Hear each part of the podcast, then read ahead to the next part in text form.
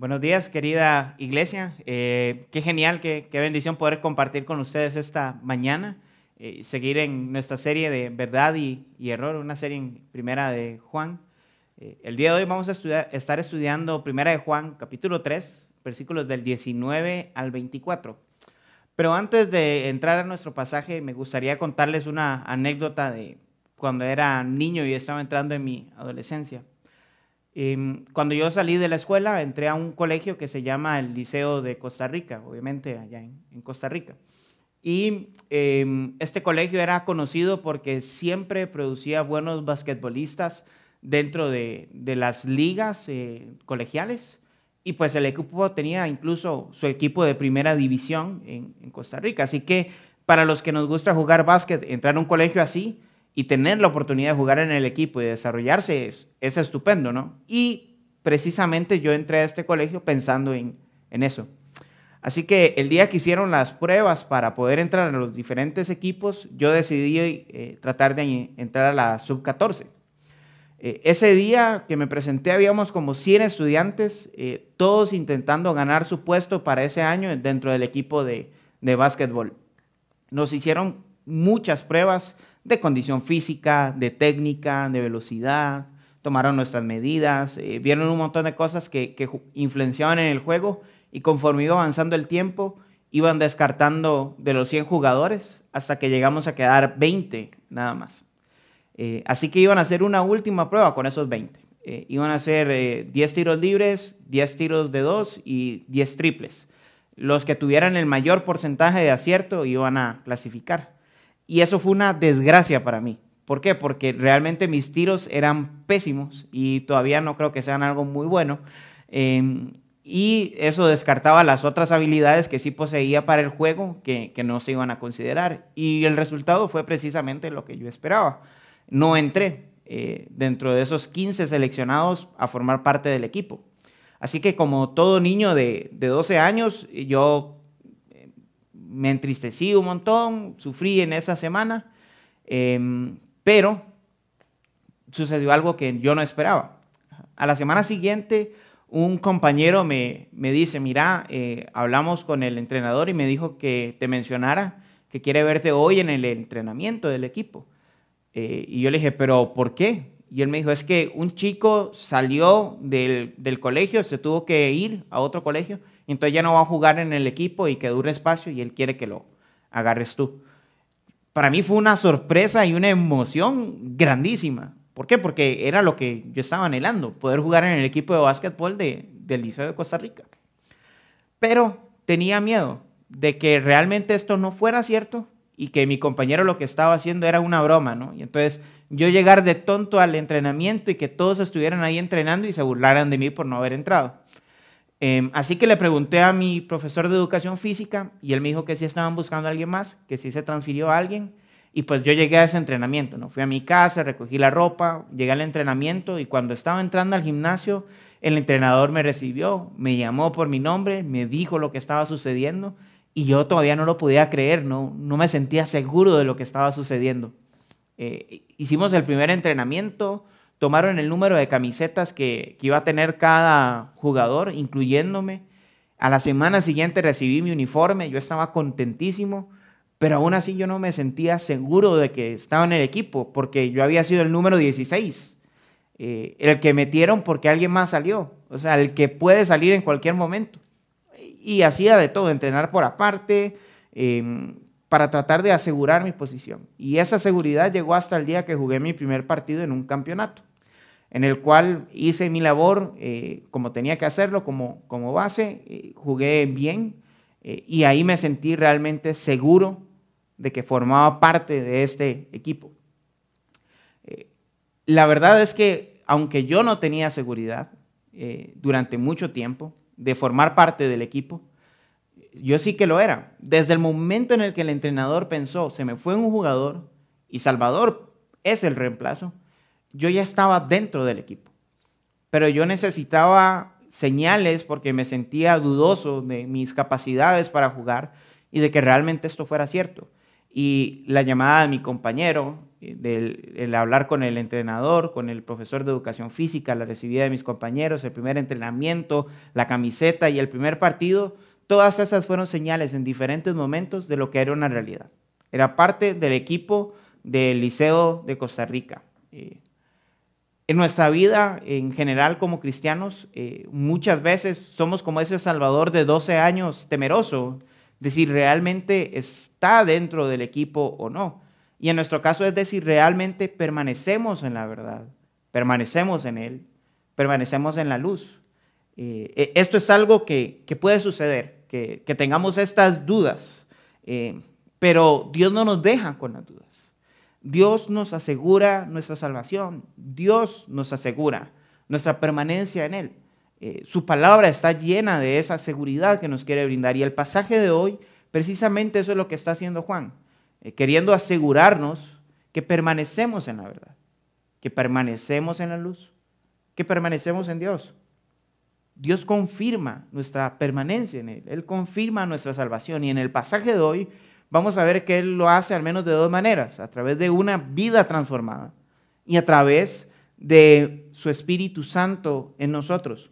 Así que leamos juntos primera de Juan capítulo 3 versículo 19 al 24 y, veamos estos dos puntos de los cuales eh, les mencioné hace un momento. Eh, primera de Juan 3 del 19 al 24 dice, en esto sabremos que somos de la verdad y aseguraremos nuestros corazones delante de Él en cualquier cosa que nuestro corazón nos condene. Porque Dios es mayor que nuestro corazón y Él sabe todas las cosas. Amados, si nuestro corazón no nos condena, confianza tenemos delante de Dios y todo lo que pidamos lo recibimos de Él porque guardamos sus mandamientos y hacemos las cosas que son agradables delante de Él.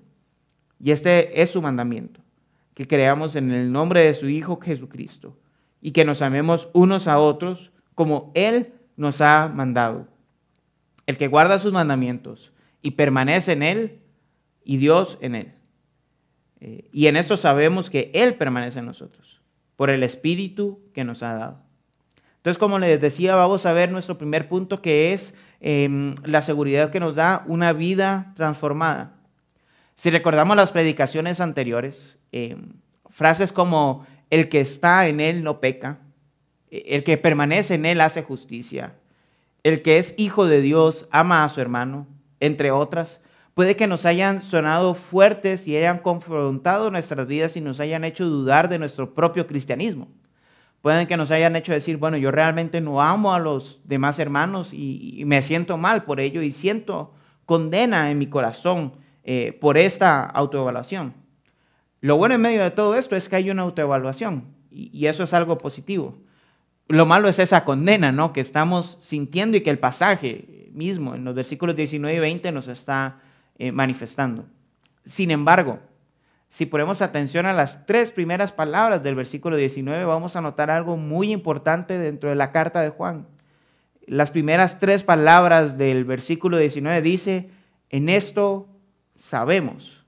Y esta es una frase que se repite muchísimas veces dentro de la carta y que tenemos que ponerle atención.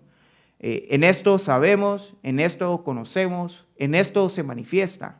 O este es el mensaje Em, esto se repite 13 veces en la fórmula en esto y un verbo y otras siete más eh, de otras maneras, eh, que lo único que está pretendiendo Juan con, estas frases es asegurar un punto. Es como cuando agarras un martillo, un clavo, perdón, un martillo y das el golpe que asegura que ese clavo va a entrar y está ahí firme en el, madero, ¿no? Eh, y esto, en este pasaje que, que estamos estudiando no es la excepción tenemos dos veces en las que se nos dice, en esto sabemos. Y el fin de esos versículos es asegurarnos algo que Juan quiere que no olvidemos. Y eso es que Dios asegura nuestra permanencia en Él, que Dios asegura nuestra salvación. Em, y este primer, en, esto sabemos, eh, habla de que pertenecemos a la verdad y a lo que está apuntando es a lo que vimos con Justin la semana pasada, que si nosotros amamos como ama el Padre, somos hijos porque nos parecemos a nuestro Padre. Eh, y entonces Juan nos está diciendo, si ustedes aman como su Padre, eh, son hijos de su Padre, en esto ustedes saben que ustedes pertenecen a la verdad. Patricia Namnum dice sobre este pasaje lo, siguiente, creo que es un muy buen comentario. Eh, un estilo de vida caracterizado por el amor es una confirmación de que estamos en la verdad y tenemos seguridad de nuestra salvación. En ocasiones nuestro corazón quizás nos condena y nos hace dudar de nuestra salvación. Vivir un patrón de vida de amor es una evidencia de que no vivimos en condenación. Pongan atención a las palabras de Patricia. Vivir un patrón de vida. Eh, esto significa que e, es una manera general en la que vivimos, no una, manera perfecta en la que nunca fallamos, sino una manera general, constante, que permanentemente se está viendo. Este patrón de vida caracterizado por el amor hacia otros. Eh, mientras Cristo no vuelva, mientras Él no se manifieste y no se manifieste lo que vamos a hacer, eh, vamos a seguir luchando con el pecado y en ocasiones vamos a fallar. Em, y eh, sí, obviamente necesitamos arrepentimiento de nuestros pecados. Siguen siendo una ofensa contra Dios, pero nuestro corazón no nos debería de condenar por ello, porque Cristo ya pagó por la condena que merecen esos pecados. No nos debemos de quedar con esa condena que da nuestro corazón, que nos hace dudar de si somos cristianos, nos hace sentir culpables y con remordimiento, de manera que nos alejamos, entre comillas, de Dios eh, y nos hace sentir incluso hijos del diablo e indignos del amor de Dios. Eh, para poner un ejemplo de algo común que se nos da, eh, trate de considerar algún pecado que usted cometió recientemente o alguna situación desfavorable en la que usted lastimó a alguien más sin la intención de hacerlo. ¿Cómo se sintió?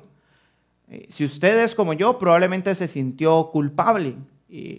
y si no sabe manejar la culpa, como me pasa a mí, eh, probablemente usted tomó alguna de estas acciones o se defendió diciendo que no fue su culpa, eh, acusó a alguien más, le echó la culpa a alguien más, trató de decir que fueron las circunstancias o eh, en otros casos, que es en la mayoría de los míos, eh, aceptó su culpa y se quedó con el remordimiento de manera que no puede salir adelante eh, en su diario vivir a causa del remordimiento. Siente que tiene que hacer muchas cosas para poder em, suplir el daño que ha hecho a través de su pecado, de una acción que fue accidental.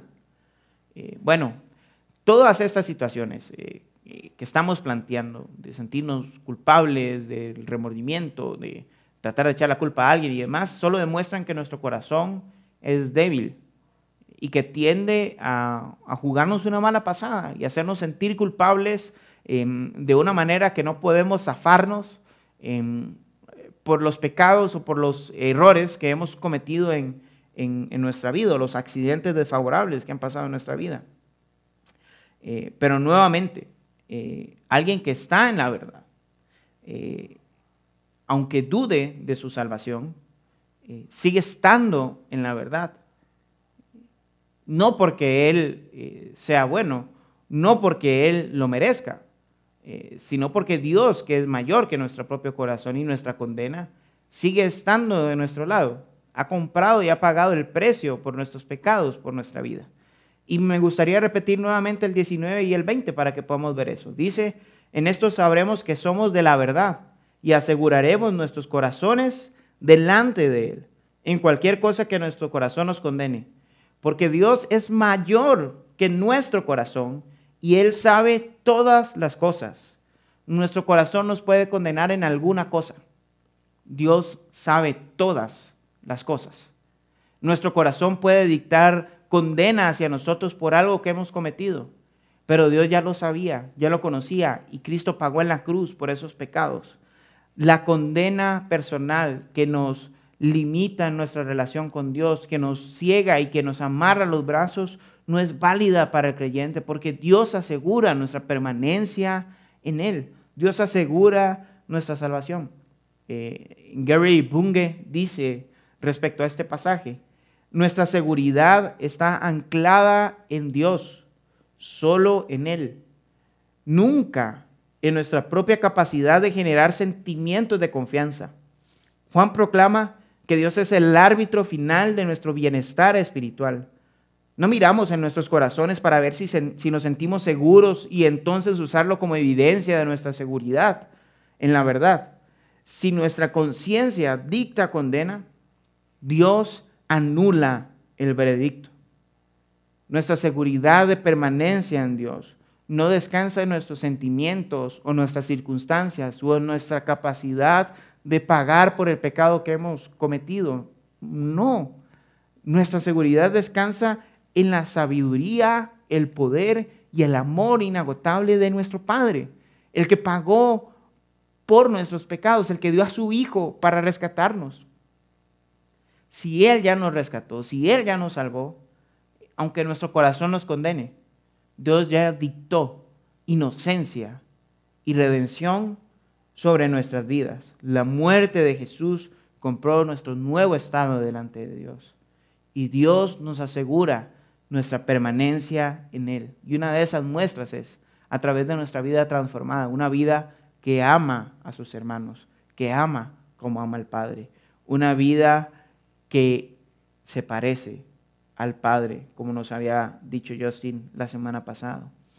Si has amado a tu hermano sinceramente en ocasiones, si, te has preocupado por ello, si has orado, si has buscado maneras de, de apoyarle, de ayudarle, de edificarlo, de que crezca en santidad, déjame decirte que estas cosas solo surgen de un corazón que permanece en la verdad. Son acciones que solo van a surgir de un corazón que pertenece a Dios, de un hijo de Dios. Y puede ser que falles en el camino. Yo he fallado y como dijo Puerto hace casi un mes, eh, mi propia experiencia me dice que vamos a fallar y vamos a pegar constantemente. Si nuestro corazón nos condena, veamos a Dios y ese gran amor que Él nos ha dado, porque Él nos asegura a través de este patrón de vida nuevo, de amarnos los unos a los otros, que somos hijos de Él. Y eso debería darnos confianza, como dice el versículo 21, el que su corazón no le condena, confianza tiene delante de Dios. Eh, y esa confianza nos permite tener una relación cercana con el Padre. Esa confianza nos permite pedirle a Él, orarle a Él y recibir, tal y como dice el versículo 22. Y todo lo que pidamos en esta confianza que tenemos, lo recibimos de Él, porque guardamos sus mandamientos y hacemos las cosas que son agradables delante de Él. Ahora, creo que es bueno recordar que esta confianza es algo que no hemos ganado con nuestras fuerzas, no es algo que nosotros producimos, no es algo que se basa en nuestra capacidad de memorizar o en nuestra capacidad de guardar los mandamientos del Señor. No, esto nace del mismo corazón de Dios, que Él nos ha salvado, que Él nos ha redimido, que Él nos ha cambiado.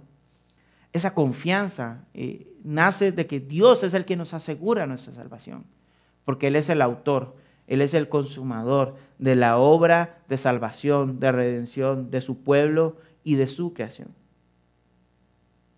Así que esta invitación a pedir, eh, porque permanecemos en Él y porque estamos seguros de que permanecemos a Él, en Él, no es una invitación a gastar en lo que se nos antoje, a decirle al Señor, Señor, eh, yo quiero una novia de esta manera, quiero que mi hijo sea de esta forma, Señor, yo quiero eh, estas y estas cosas.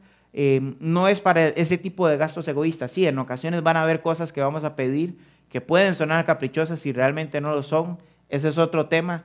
El punto acá es que el pasaje nos dice que aquellos que viven conforme a los mandamientos de Dios, todo lo que piden reciben. Y primera de Juan 5.14 aclara mejor este punto que está haciendo Juan acá.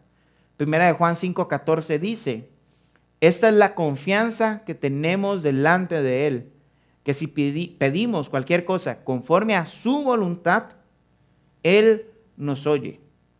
Para poder ejemplificar el, punto tanto de 5.14 como de, de 2.22, eh, permítame mencionarle algo que me ha ocurrido este año. Eh, a principio de año, junto con Uriel, Paulo, Hugo y, y eh, estuvimos leyendo un libro que se llama Una vida de oración, de Paul Miller. Es un libro altamente recomendado para aprender más sobre lo que significa orar. Ha cambiado mucho mi perspectiva y me ha eh, dado más herramientas para ser fiel y apasionado por este, por este tema.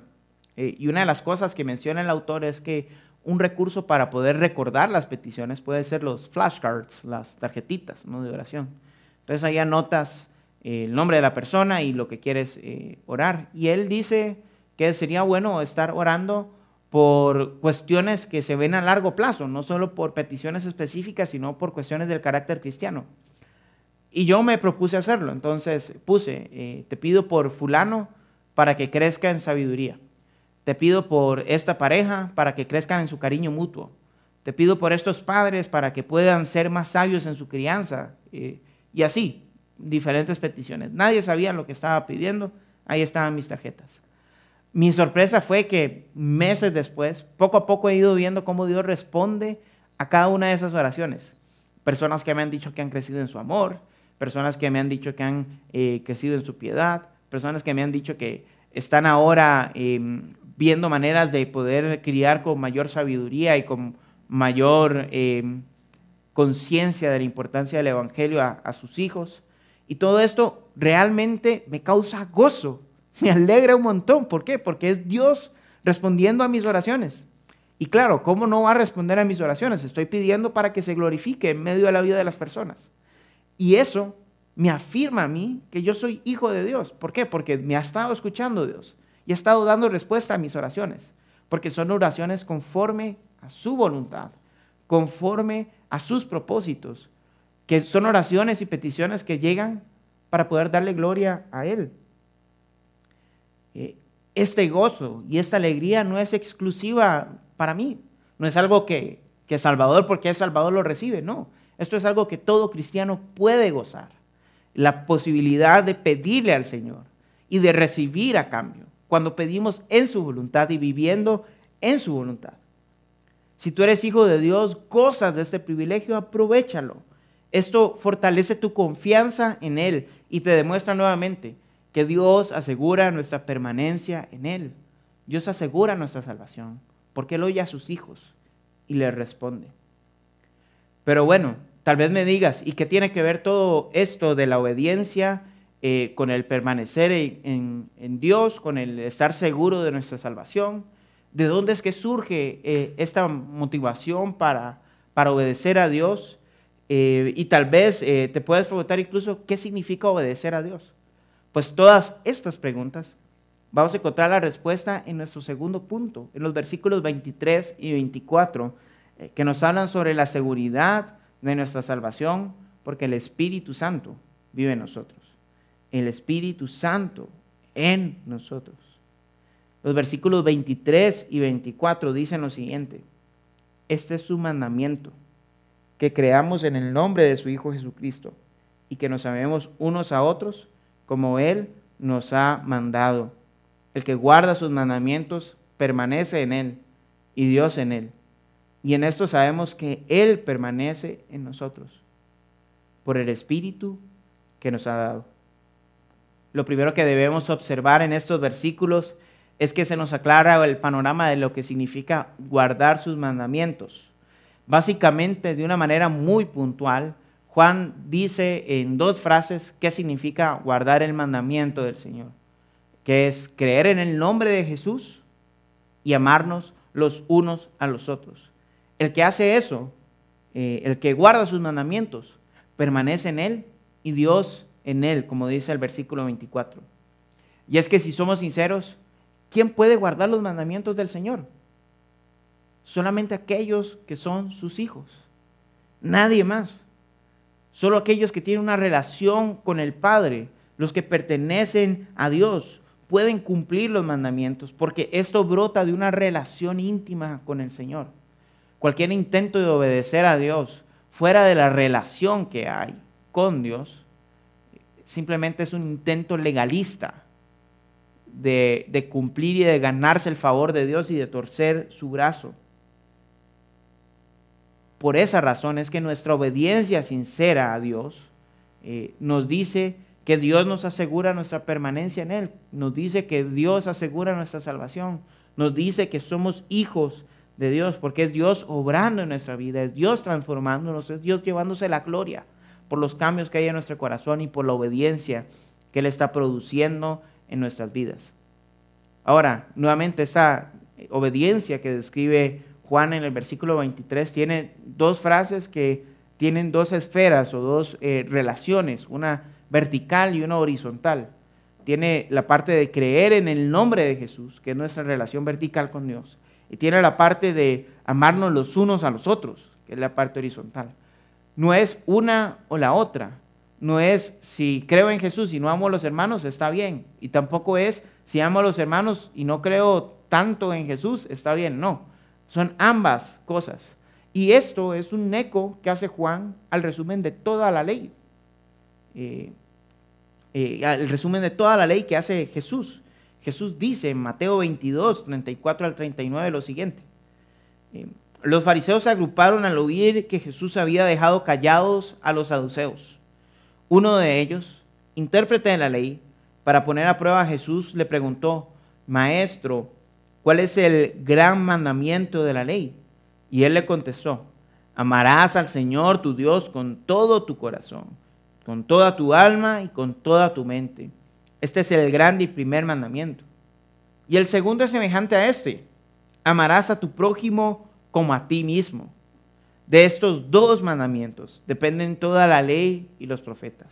Esto no es algo que Juan se está inventando nada más. Esto no es algo que yo simplemente quiero plantearles. Esto es algo que Jesús mismo dijo.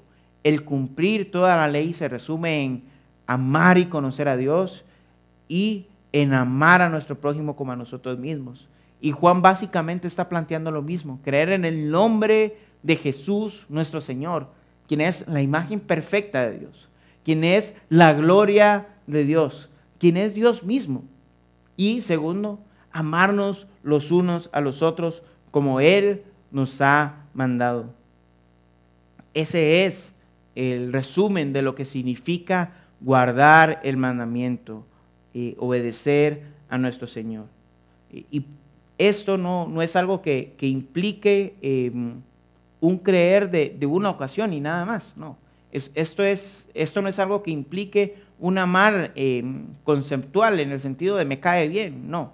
Eh, esto es algo de la vida práctica, algo que se vive siempre, en cada día de nuestras vidas. Como Enrique Martorell dice en su comentario sobre la carta de Juan, creer y amar forman la base para una perfecta conducta. Estas indican una actitud constante en la vida. Estos principios de creer y amar, como les decía, no implican algo que sucedió en una ocasión o que es algo teórico. Es algo que se vive diariamente. Eh, no es decir, yo levanté mi mano, hice una oración de fe eh, y ahora soy salvo porque yo creía en Jesús y ya Jesús no me importa más. O no es como en, nuestros términos tal vez eh, podríamos decir, el Señor eh, abrió mis ojos, regeneró mi corazón, me puso fe eh, y entonces me hizo hijo de Dios y yo creí en, Jesús y me arrepentí. y ahí terminó todo. No, no es eso. Creer en Jesús implica una actitud de vida, algo que está presente en cada instante de nuestras vidas, en cada momento de ellas. Creer en Jesús implica que lo tengo presente cuando tengo éxito en mi vida, cuando no tengo éxito en mi vida, cuando fracaso, cuando tengo certeza de mi salvación, cuando tengo dudas de ella, cuando me va bien en mi matrimonio y cuando no, cuando no paso un examen y cuando sí lo hago, cuando me despiden del trabajo me ascienden, en cada momento de mi vida. Jesús debe estar presente y debo vivir para Jesús y debo vivir aferrado a Jesús, a lo que Él es, a su carácter, a su vida, a la redención que nos ha dado. El que permanece en Dios permanece en un constante creer en Jesús. Y Domingo Muñoz en su comentario a las cartas de Juan eh, hace una descripción muy buena de lo que significa creer en Jesús en el Evangelio de Juan. Eh, y me, voy a dar el, el lujo de poder comentárselos ahora. Dice Domingo Muñoz, la fe es aquí dogmática, con fe se refiere a creer y con dogmático algo que es autoritativo o indiscutible. La fe aquí es dogmática en el sentido de reconocer que Jesús es el Cristo, el Hijo de Dios. Creer que Jesús es el Hijo de Dios implica reconocerlo como verbo de vida, como vimos en el capítulo 1, versículo 1. Confiar en su nombre, seguirle, vivir como Él, como vimos en el 2.6. Confesarle como Mesías, como Hijo de Dios y permanecer, permanecer en Él, como vimos en el capítulo 2, versículos 22 y 24. como podemos observar, el creer en Jesús, el creer en su nombre, no es una idea abstracta o, un enunciado nada más, como decir que una mesa tiene cuatro patas. No, no es eso. Implica una transformación de nuestra manera de ver el mundo, de ver su historia, de ver su propósito, de ver el final que va a tener. Implica lo mismo para nuestras vidas, entender que nuestra historia, que nuestro propósito y nuestro fin es para Cristo, no es para nosotros.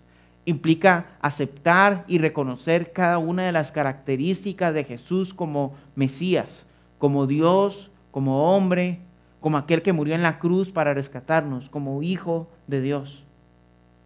Crear en el nombre de Jesús implica tener una visión cristocéntrica de la vida, no solo de las escrituras, sino que también de la vida. Y tener una visión de este tipo es una prueba inherente de que permanecemos en Él. Dios nos asegura nuestra salvación a través de una vida transformada que cree en el nombre de Jesús y que ama los unos a los otros. Eso acompaña a esta visión, no es solo el, creer en el nombre de Jesús, también es el amar a nuestro prójimo, como hemos visto en repetidas ocasiones en las prédicas de Juan. Juan lo ha planteado muchas veces, que amamos como el Hijo, que amamos como el Padre, que vivimos en la justicia del Hijo, que, permanecer en la luz es amar a nuestros hermanos. Eh, esto no es algo nuevo que está planteando aquí Juan, es algo que él está recalcando y que nos quiere dar la seguridad y la certeza de que una vida transformada, de que una vida que permanece en la verdad, que permanece en Dios, es una vida que cree en el nombre de Jesús y que ama a sus hermanos. Y estos dos conceptos están entrelazados. Eh, Rudolf Bultmann eh, dijo respecto a la fe y el amor lo siguiente, la fe está preordenada en el amor y el amor se fundamenta en la fe. Si bien es cierto, muchos podrían tener eh, sus reservas respecto a la teología de, de Bultmann, no podemos negar que esta premisa es cierta y es algo que vemos en Juan. Conforme creemos en el verbo de vida, amamos más a nuestros hermanos. Y conforme amamos más a nuestros hermanos, tenemos más razones para creer y adorar al verbo de vida. Esa es una relación que no podemos separar. El creer en Jesús y el amar a nuestros hermanos son como Dios, dos siameses inseparables. Esta manera de vivir, con una visión cristocéntrica de la vida, con un amor inagotable hacia los hermanos, choca con el mundo en general. No es la manera en la que vive el mundo.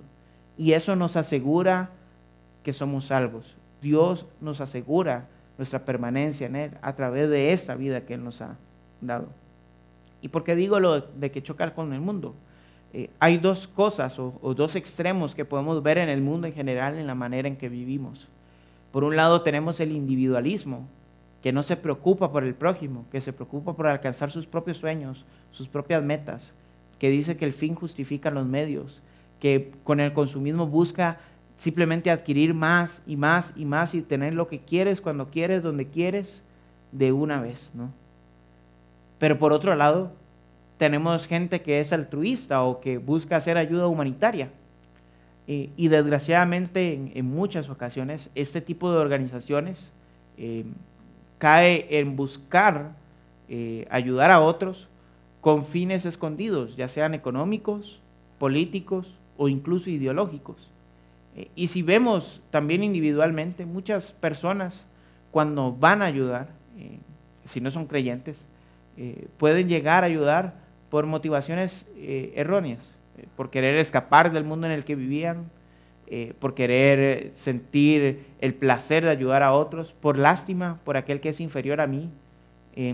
Puede ser también por una búsqueda, un anhelo de poder, de aprobación, de exaltación, no sé, hay tantas razones que chocan y son contrarias a la razón por la cual un creyente, alguien que permanece en la verdad, en Dios y en la vida, lo harían.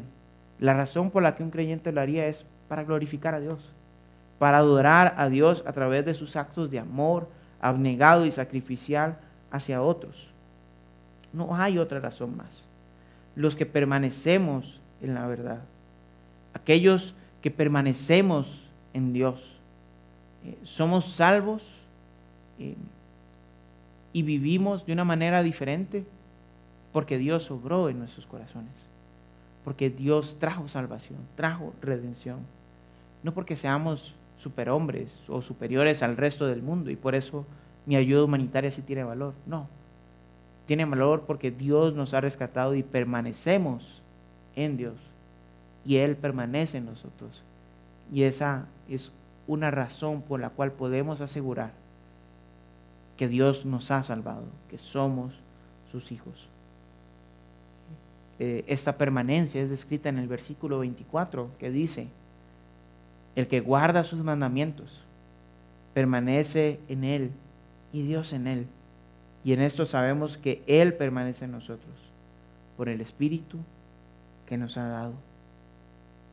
Nuestra relación con el Espíritu Santo es la muestra irrefutable de que permanecemos en la verdad, que permanecemos en Dios, que permanecemos en la luz.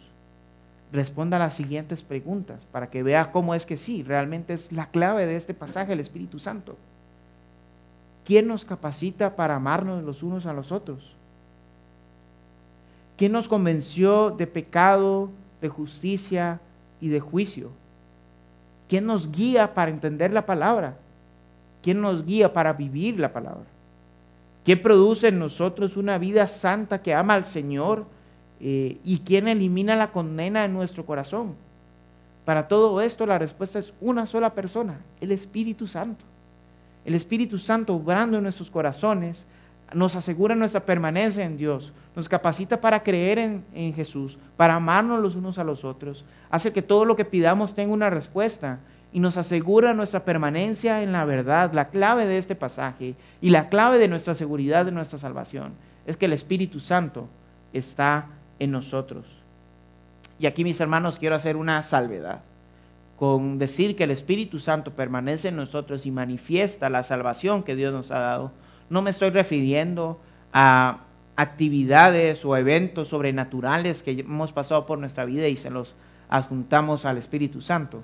No estoy hablando de dones extraordinarios, no estoy hablando de, situaciones que escapan a lo común, eh, de experiencias eh, religiosas, diría, diría por ahí una canción, ¿no?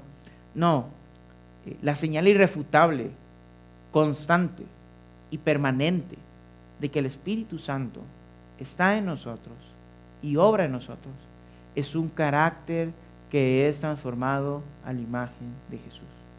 Es un carácter cristiano maduro. Esa es la señal de que el Espíritu Santo está transformando nuestras vidas. Es un corazón que obedece y guarda los mandamientos del Señor. Creer en Jesús a los otros. De eso está hablando Juan de que el Espíritu Santo en nosotros nos transforma y nos asegura de que pertenecemos a Dios. En este sentido, me encantaría mostrarte cómo Pablo en Romanos 8 describe la relación que tenemos los unos, eh, nosotros, los cristianos, con el Espíritu Santo. Dice Pablo en Romanos 8, versículo 1, así, así que ahora no, no hay condenación para los que están en Cristo Jesús, los que no andan conforme a la carne, sino conforme al Espíritu, andar en el Espíritu. Versículo 5, porque los que viven conforme a la carne ponen la mente en las cosas de la carne, pero los que viven conforme al Espíritu ponen la mente en las cosas del Espíritu. Versículo 6, porque la mente puesta en la carne es muerte, pero la mente puesta en el Espíritu es vida y es paz. Versículo 11, pero si el espíritu de aquel que resucitó a Jesús de entre los muertos habita entre ustedes, él mismo, el mismo que resucitó a Cristo Jesús de entre los muertos, también dará vida a sus cuerpos mortales por medio de su espíritu que habita en ustedes. Versículo 14. Porque todos los que son guiados por el Espíritu de Dios, los tales son hijos de Dios. Y versículo 16. El Espíritu mismo da testimonio a nuestro espíritu que somos hijos de Dios. Podríamos pasar horas investigando y estudiando la relación del Espíritu Santo con la iglesia, con el creyente. Pero creo que lo que hemos hablado hasta acá, desde el principio hasta ahora, ha sido un resumen de lo que hace el Espíritu Santo en el creyente. Dios nos asegura nuestra salvación, nuestra permanencia en Él, por medio del Espíritu Santo morando en nosotros. Lo que hemos hablado, lo que Pablo y Juan exponen de lo que significa esta relación. Creer en el nombre de Jesús y amarnos los unos a los otros es una señal de que el Espíritu Santo está obrando en nuestro corazón. Dios nos asegura nuestra permanencia en Él a través del Espíritu Santo en nosotros, para que gocemos de la libertad de vivir para Él, para que podamos vivir en el propósito por el cual nos quedó, darle gloria a Él, a través de creer en el nombre de Jesús y amarnos los unos a los otros. Y esta es una seguridad que no es solo para este rato, que no es solo para cuando peco y entonces me aferro a ella, no, es una seguridad eterna porque el Espíritu Santo en nosotros es la garantía, es el adelanto, el anticipo de la herencia que vamos a recibir cuando Cristo Jesús vuelva.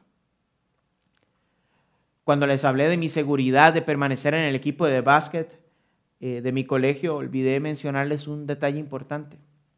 Cada una de estas señales que me dieron seguridad de formar parte del equipo tuvieron un valor por un poquito menos de dos años, que fue lo que duré en el equipo. Después de esos dos años, eh, no hace mucho sentido, eh, no me da confianza de nada el recordar que el profesor eh, me dijo que sí se había ido un estudiante, que haya jugado mi primer partido, que haya incluso tenido una camisa del equipo del Liceo de Costa Rica. Todo esto simplemente fueron cosas que aseguraron algo que duró dos años. Pero con nuestra relación con Dios es diferente. Porque nuestra vida siendo transformada por el Espíritu, su presencia en nuestras vidas, son señales inequívocas de que Dios está en nosotros, de que permanecemos en la verdad para siempre. Y esto debe ser una razón para vivir infinitamente agradecido a Dios, porque no dependió de nosotros, sino que Él hizo la obra. Él envió a su Hijo, su Hijo murió en la cruz para perdonarnos y Él nos da hoy su Espíritu para transformarnos y hacernos conforme a la imagen de su Hijo. Obedecemos porque vivimos en el Espíritu, permanecemos en la verdad porque el Espíritu permanece en nosotros. Dios nos asegura nuestra permanencia en Él a través de su Espíritu Santo. No es porque tengamos el mejor desempeño como cristianos. No es porque seamos fuertes y venzamos la tentación. No es porque nos aprendemos de memoria una teología sistemática o porque nos sabemos de memoria las confesiones de fe o porque somos personas con una mente muy intuitiva para entender la palabra. No, esas cosas son buenas, sí, pero eso no nos da la seguridad de nuestra permanencia en el Señor. El Espíritu Santo en nosotros nos da esa seguridad. Y esa seguridad nos demuestra que Dios nos ha amado, que podemos mirar ese gran amor, podemos contemplarlo y decir que somos sus hijos, que permanecemos en Él. Por esa razón, amado hermano, aunque tu corazón te condene en alguna ocasión por algún pecado que has cometido, el Espíritu Santo está en ti obrando. No mires a tu corazón para buscar seguridad. Mira a Dios y la obra que Él hizo. Él entregó a Jesús para rescatarte. ¿Qué más se necesita para estar seguros? Él te ha dado su Espíritu Santo. ¿Qué más necesitas para estar seguro de la salvación que Él te ha dado? Disfrutamos de la permanencia en Él, de una relación con Él por la obra que Él hizo, porque Él nos ha rescatado.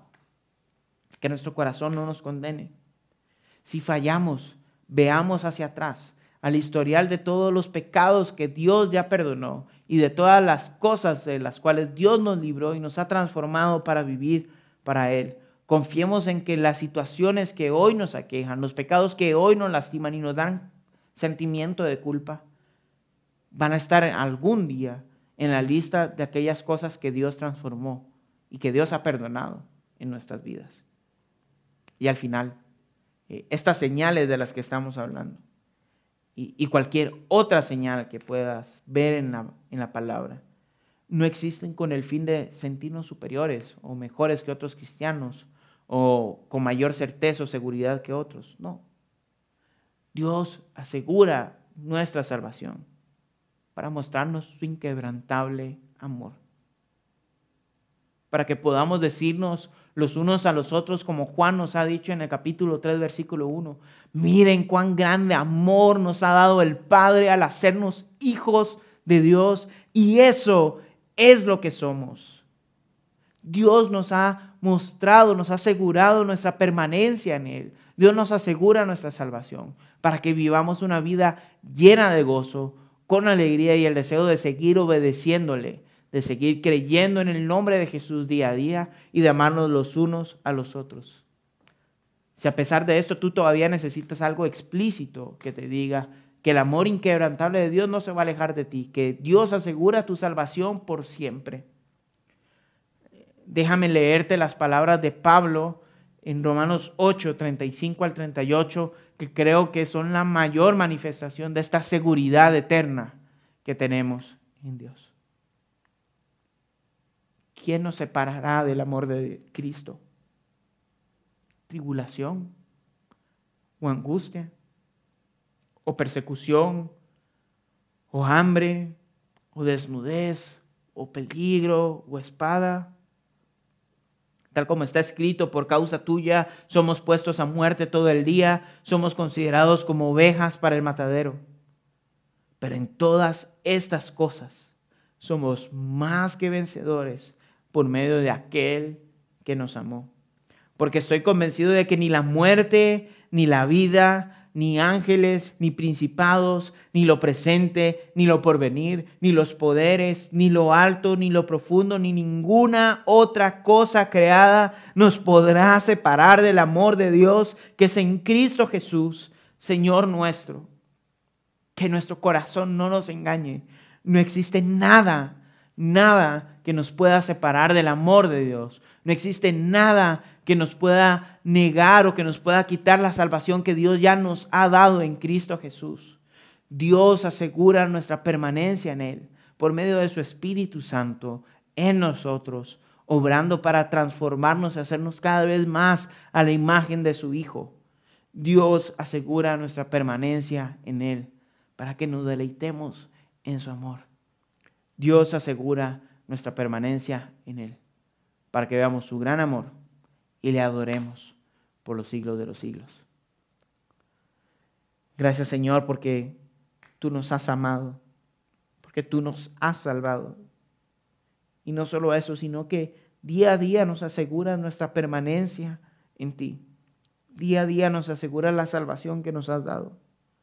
Por medio de tu Espíritu Santo, transformando nuestros corazones, transformando nuestras vidas, haciendo que creamos más que creamos mejor y que creamos profundamente en el nombre de Jesucristo, que hace que nos amemos con ese amor sacrificial que, y abnegado tuyo, Señor, con ese amor inagotable, inquebrantable los unos a los otros. Gracias por asegurarnos nuestra salvación, danos la libertad de vivir en el gozo de una relación eh, perfecta y profunda contigo, Señor.